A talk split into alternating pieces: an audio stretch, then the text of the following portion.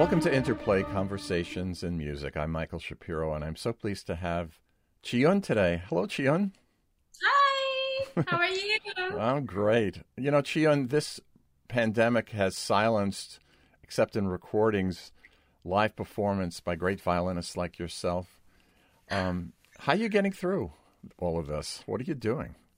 Well, you know, actually, in the beginning when it all like happened, um, I was like, in a way, I thought, oh, well, maybe I will get a little bit of a break. I, I I've been wanting to do this. I've been wanting to maybe take my summer off, or you know, maybe like a couple months off or something. I was like, wow, now I have to take my time off.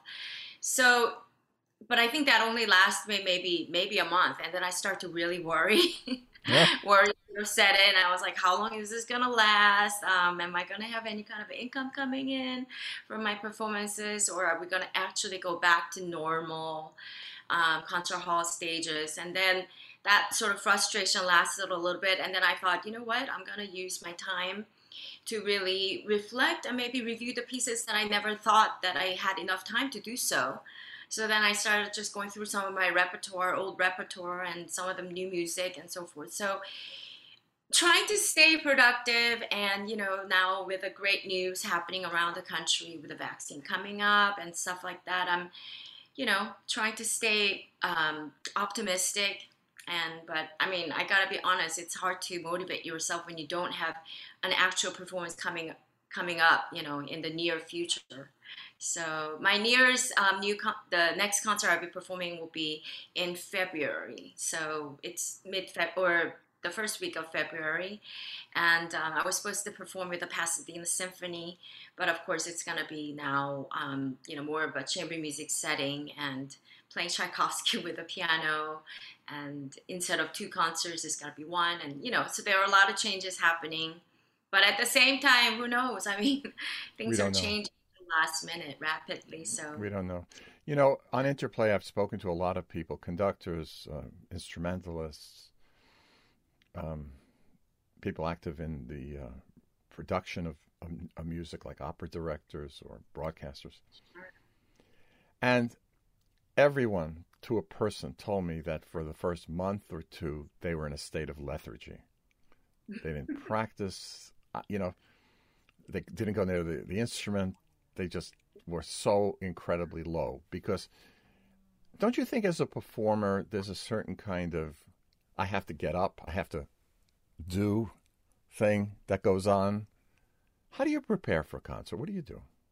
I mean, it's almost like you don't even think about it. That's your life, you know. And I've been performing since I was, you know, a teenager, and um, it's like I always have something to do. I always have some where to go like this weekend or like concerts coming up and i have my suitcases ready several suitcases for like international travel or like in the states travel and so forth. So yeah i mean it's like it's part of you and all of a sudden that completely kind of stops everything just grand pause for a while. So it's really kind of daunting and i completely understand that feeling. Um, so you know like but but i try to still try to do the same thing because you know if you just kind of like let go of your playing or something i mean as a violinist i think especially for and for me personally if i don't play for like a week or you know two weeks and especially at my age now i go out of shape really quick quicker. Um, so and that uh, that kind of fear you know it's like almost like the like anticipating a concert coming up and you don't want to mess up kind of fear. It's similar. So I'm mm-hmm. feeling like, you know, when the concerts are back, when I have a lot of things to prepare, if I'm out of, out of shape, I'm not, I'm going to be out of time again. And I never want to feel that anxiety. So I try to keep, you know, positive mind, but at the same time, I need to keep up with this, you know, being in shape with my fingers and my repertoire. Otherwise, you know, you lose it once you lose it, it's hard to get it back. I think. Jimmy Galway just told me that recently. By the way, same thing. Oh, really? yeah. I think yeah, us musicians, I'm sure you, you know, you agree. It's just it's a skill, you know, and your well, agility. aren't you athletes in a way? In a way.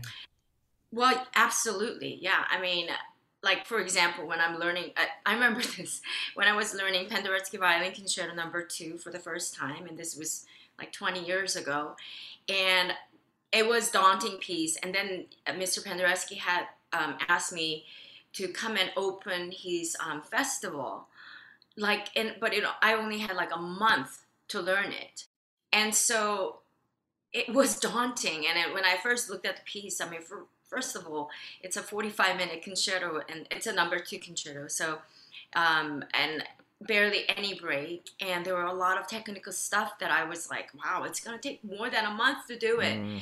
So I had actually as you know, like completely just put a pause in my life in a way. And then I would just get up and then just, you know, start practicing. And if I get tired, I'll take a break and, you know, eat something and then I'll like almost stayed indoors. At the time I was living in New York City, so I could like order the food in. I did barely some days I didn't even go outside. Oh, so, you know, it's that's a life of a musician sometimes. No, I know when I conducted the I remember doing the uh, Mozart clarinet concerto with the clarinets in my orchestra at the time. And he literally went on special vitamins for about 6 months. now, I remember hearing Isaac Stern play a Penderecki violin concerto, and I'm trying to think if it was one or two. Probably was, number one, yes. It was one, right?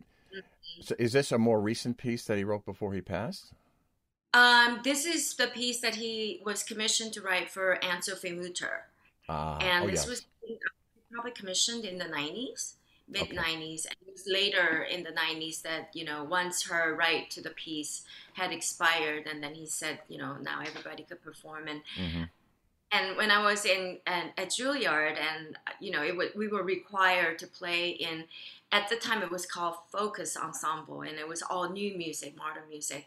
And i remember learning this one piece called threnodies and i know it. Threnodies and, and it was all symbols, and you had to learn your part. And it was like you couldn't really rely on your stand partner and kind of airbow the passages. You actually had like different part than your stand partner. So we were kind of forced to really practice the part and learn it really well well in the end i actually loved the piece so much and i remember performing it and otto mueller was conducting us at alice tully hall. And then at the last the chord like you know at the last note of that piece i just like felt this like shiver going through my body and i thought my god i need to meet this composer. And then a few years passed and one of my good friends alison eldridge she was performing his um, viola concerto which she performed on the cello and she was touring with him and at the time he was at yale uh, school doing a residency for two, maybe two weeks to a month or something like that. Mm-hmm. And then she said, you know, if you would like to meet him, he's in New Haven. You could take the train. So I packed my violin in a hurry and I went to, you know, to meet him in New Haven. And I played for him. And at the time, I had to perform the Lalo Sinfonia Español. So I played that concerto for him. And he was staying at a, you know, really nice um, home, which was, I guess, you know, the Yale had um, rented out for him. Right. And his lovely wife Elżbieta was there. And after I performed the whole piece, he said, mm, "That's not one of my favorite pieces, but I like you." you know, I mean, He's uh, honest. You know about this about him. He he is so funny, but he has probably very one of the most driest humor I've ever seen. And but he's he speaks truth all the time and whatever on his mind. He will give you his true opinion. And he's the first one to point out if you're playing something wrong in his music.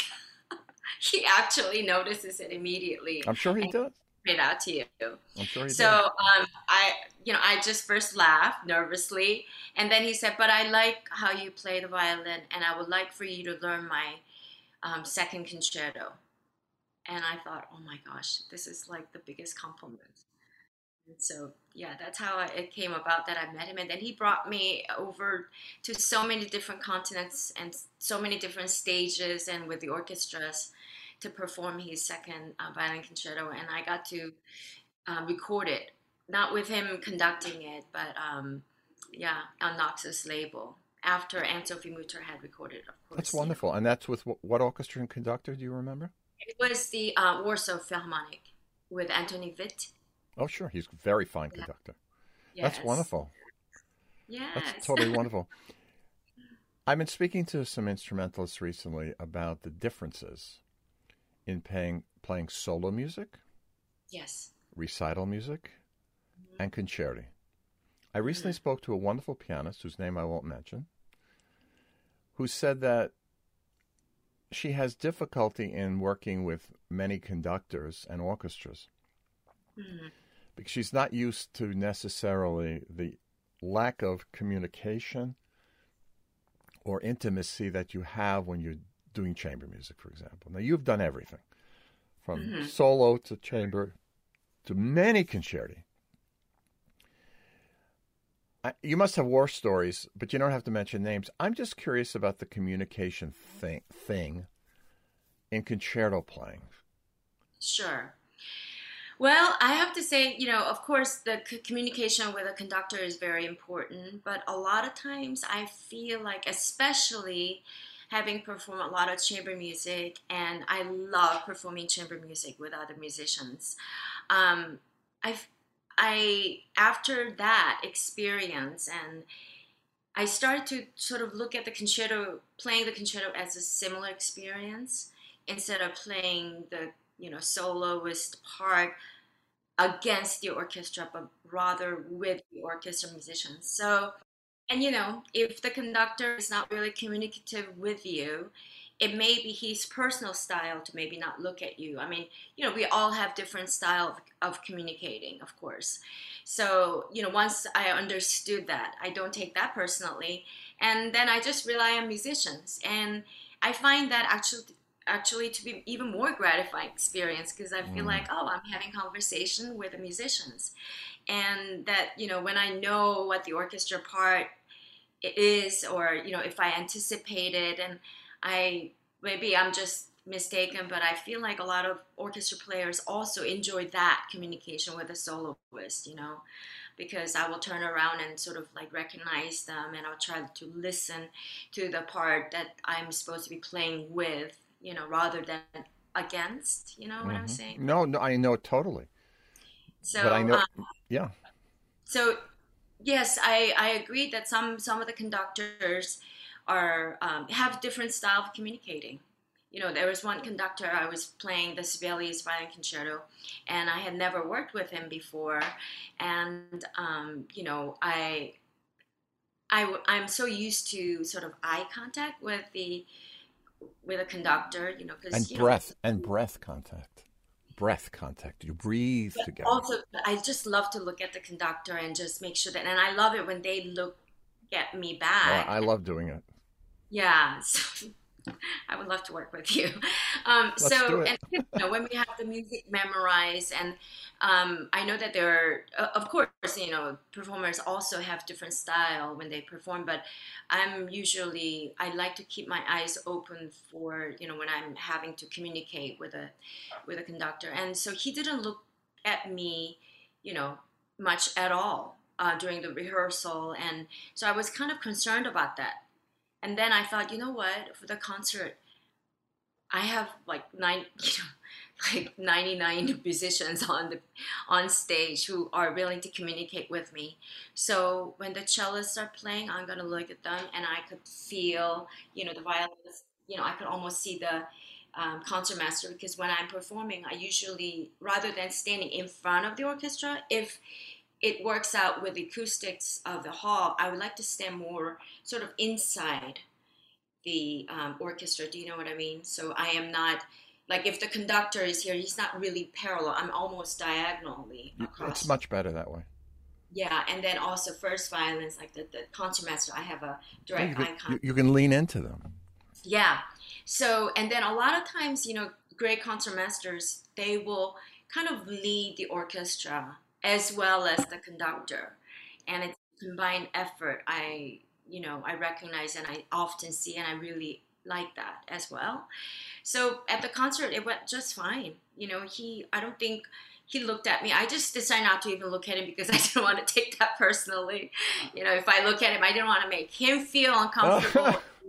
And then make myself look like, oh, okay, fine, he's not looking at me back, you know, like whatever. I have to tell you a very funny story that Leon, Leon Fleisher used to tell that he he, he performed once with um, Klemperer, you know, Otto Klemperer, and they were doing Brahms or Beethoven, I forget what it was, and at the rehearsal he'd play and he'd look at Klemperer for some connection, zero.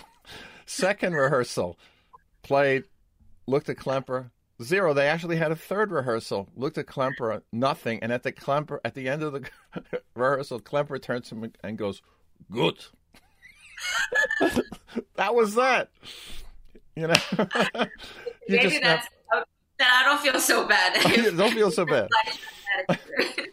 I, would like to talk to you about concerto because I'm very familiar. One of the earliest things that I did as a young musician when I was in my, I don't know, eight, nine, ten years old was my uncle Charlie was a dentist, but when he had polio as a little boy, he studied violin. He turned out to be a very good violinist. So what he used to do when he'd come over to us, to my house, was he would bring a concerto book, and we'd go through all the great concerti: Beethoven, Mendelssohn, Brahms. We even did Lalo, Tchaikovsky. Wow. We did all yeah. of those that were in his book, you know, that he had gotten in the 1920s or whenever when he, when he was a kid. Of the concerti, the famous, the war horses, are there any that you'd rather never do again?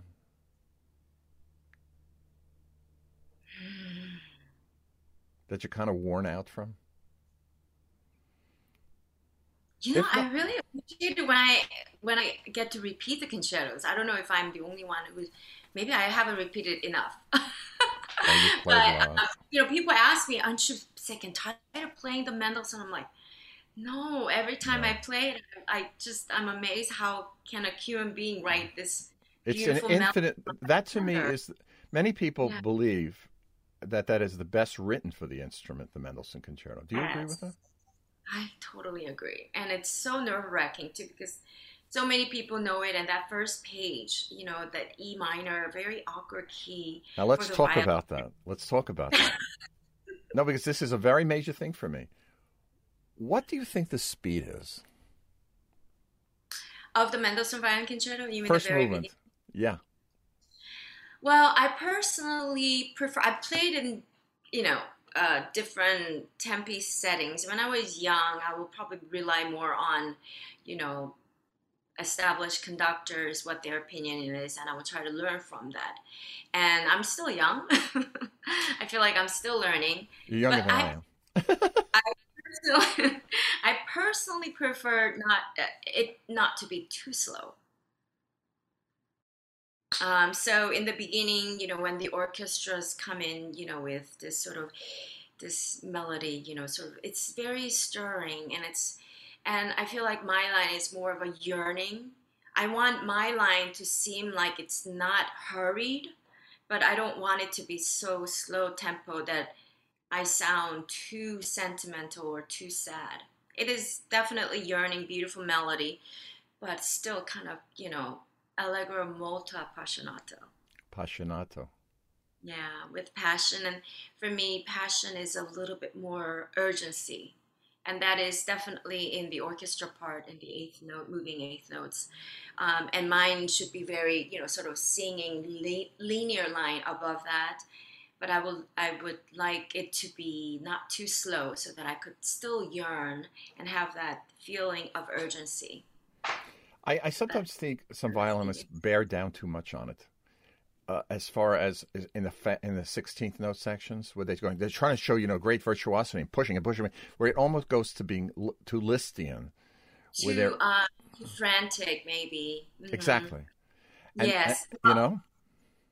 Well, you know, it was it's interesting because my um, my teacher, great legendary Dorothy DeLay, yeah. she had told me, you know, when I was learning the Tchaikovsky concerto, mm-hmm. you know, she would say, you know, once we learned the piece pretty well, and she would say, why don't you go to the library? At the time, we didn't have YouTube or anything like that. Go to the library, listen to five different recordings, five different artists you choose, and then compare, and then come back to me with your thoughts on them. So then I will do that, you know, with the first movement, second movement, and then with the third movement, she had said, you know, and, and then I had mentioned to her at the time, I said, you know, I thought that I used to think that Mr. Perlman's recording of that concerto was so fast, but actually it's not metronomically so fast, but it sounds so brilliant. And she goes, uh huh, that's a trick. She said, you know, when you play things too fast, you actually lose the brilliance and clarity. Mm-hmm. So when you bring this uh, the tempo a little bit back, you get to actually hear every note a lot more clearly. You play them better too, yeah, and you end up sounding more brilliant. Mm-hmm.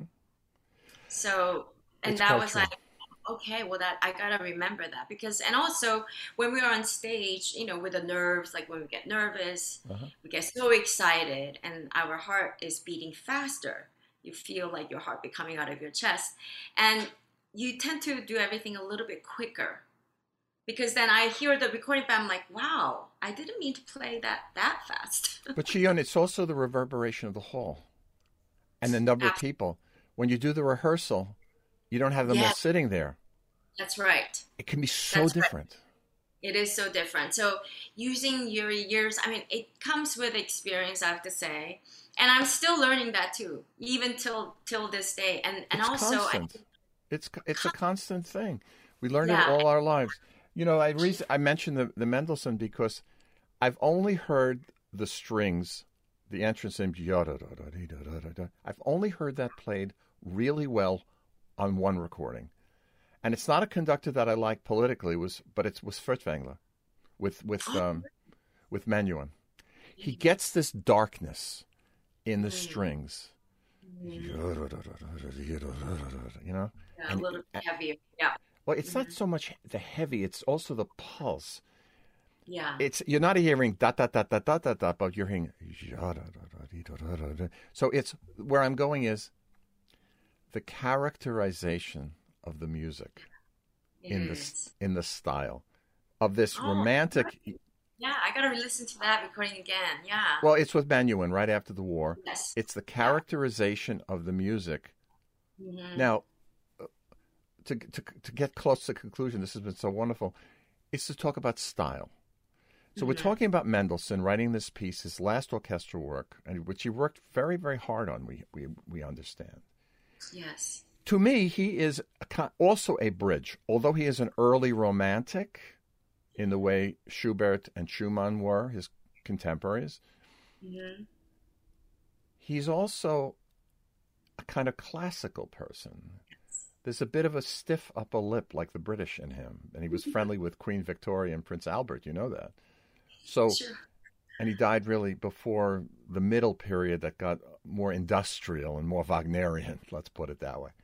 Hmm So when you approach a Mendelssohn style versus a Brahms concerto, which was written at a very different time, with Right. Tchaikovsky in a very different imperial Russia, Sure.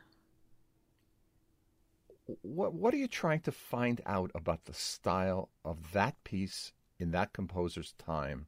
How does that affect your playing? That's a very good question because I feel like Mendelssohn, again, I agree with you completely that it is, it should have the feeling of that classical, sort of more lightness and that elegance, Yes. not so much the juiciness of the Tchaikovsky to romanticism Mhm. or the sort of the big, big gestures of the Brahms violin concerto. And yes, I mean, that's why I think sometimes quicker tempo also helps me. And uh, the strokes, you know, like what you do with uh, your right hand. hmm Even when you're, you know, with the second theme, you know, like how you phrase it and also how you kind of bow it. You can't be too heavy. And it's in, the dynamic is in piano. There's no strings that you're fighting against, really. And so, yeah, I mean, that lighter approach is, I say light, I would say more elegant. And as you said, you know, it's not so much so sentimental. It's not crying. No, You're it's not got just- more. It's got more Fanny Mendelssohn than it has uh, Ernestine Schumann Heink. no, but you see where I'm going. Um, you know, if you were playing, for example, the Berg Concerto or you know the Britten Concerto or something like that, Penderecki Concerto too. You kind of really dig into places. It's such a different kind of style. But don't you feel that when you play the Mendelssohn, I know yes. you have played the Mendelssohn Trio, the great trio. Yes. yeah. Even you're right about that. It, also, his trio too, piano trios which I love, and I, I love, love that. Tri- you know, oh. dee da dee da da dum. Oh my God, it's so beautiful. and the C minor too. I mean, it's genius writing. It but is. Yeah. You you have played. It informs your Mendelssohn concerto, having done the chamber music of Mendelssohn. Absolutely. You know, actually, Mr. Penderecki had mentioned that. He said, you know, chamber music is very, very important. He says you get to know about a composer through his chamber music. No question about it. And so, you know, when I was learning his sextet, for example, he talked about that a lot and how chamber music is this is what his true love was chamber music and writing chamber music. I've written both forms. I don't know whether I love one or the other. I do know that when you write a concerto, it's a more public statement in a way than yeah. the intimacy of a chamber performance. I was sure. in a house performance raising money years ago, and I remember I heard the, they brought in a string quartet to play, and they played a Haydn string quartet, middle oh, string quartet, in great. a house. In a house. Nice. Well, that but used to be sort of the. That's atmosphere. the way it was done. That's yeah. the way it was done. Mm-hmm. So different music, different strokes for different folks, different music for different locations, don't you think? I know. I know. That's why we never get tired of it. No, you know, every performance is so different. Every occasion is different. Every hall is different. Every orchestra is different. Conductor, it's like. And different you know, audiences, different times of day. Yeah. Chee-Yun, just to finish up, I, I'm just curious now that we've been through this time of reflection and hopefully we move forward into into a better situation going forward. Where would you like to see our field go? What do you want to have happen? Our field, as in like our classical music. Classical music World. in America, world. In I don't mind. I perform in Europe and well, here. You know, Where do you want it to go? A lot, you know, like about like how we need to bring in more new people or younger audiences, reaching out to them and so forth. I think great music speaks for itself, and I've introduced classical music. Some of my close friends who are not musicians and you know when i talk about it like how it makes me feel like how i'm i'm emotionally moved by it but i also bring out you know certain parts of the music why it makes so and they completely agree. They just need to be i agree that they need to be exposed to it um, but doesn't have to be you you don't have to be so young to be exposed to it. I think you appreciate it in your 20s 30s and 40s you know but how you are exposed it the first time i think it is it is important. And i mean i try to do my part and i know that a lot of my friends my colleagues you know classical musicians do the same thing you know to introduce it in a way that how we feel about it. Because you know you will always remember the things that you're you have emotional response to. Of course. And that's what we are looking for emotional response to classical music that we've experienced and it's incredible. And i know that once you know people experience it they will come back for more and I know, you know, talking to a lot of um, like audience members, like you know, patrons mm-hmm.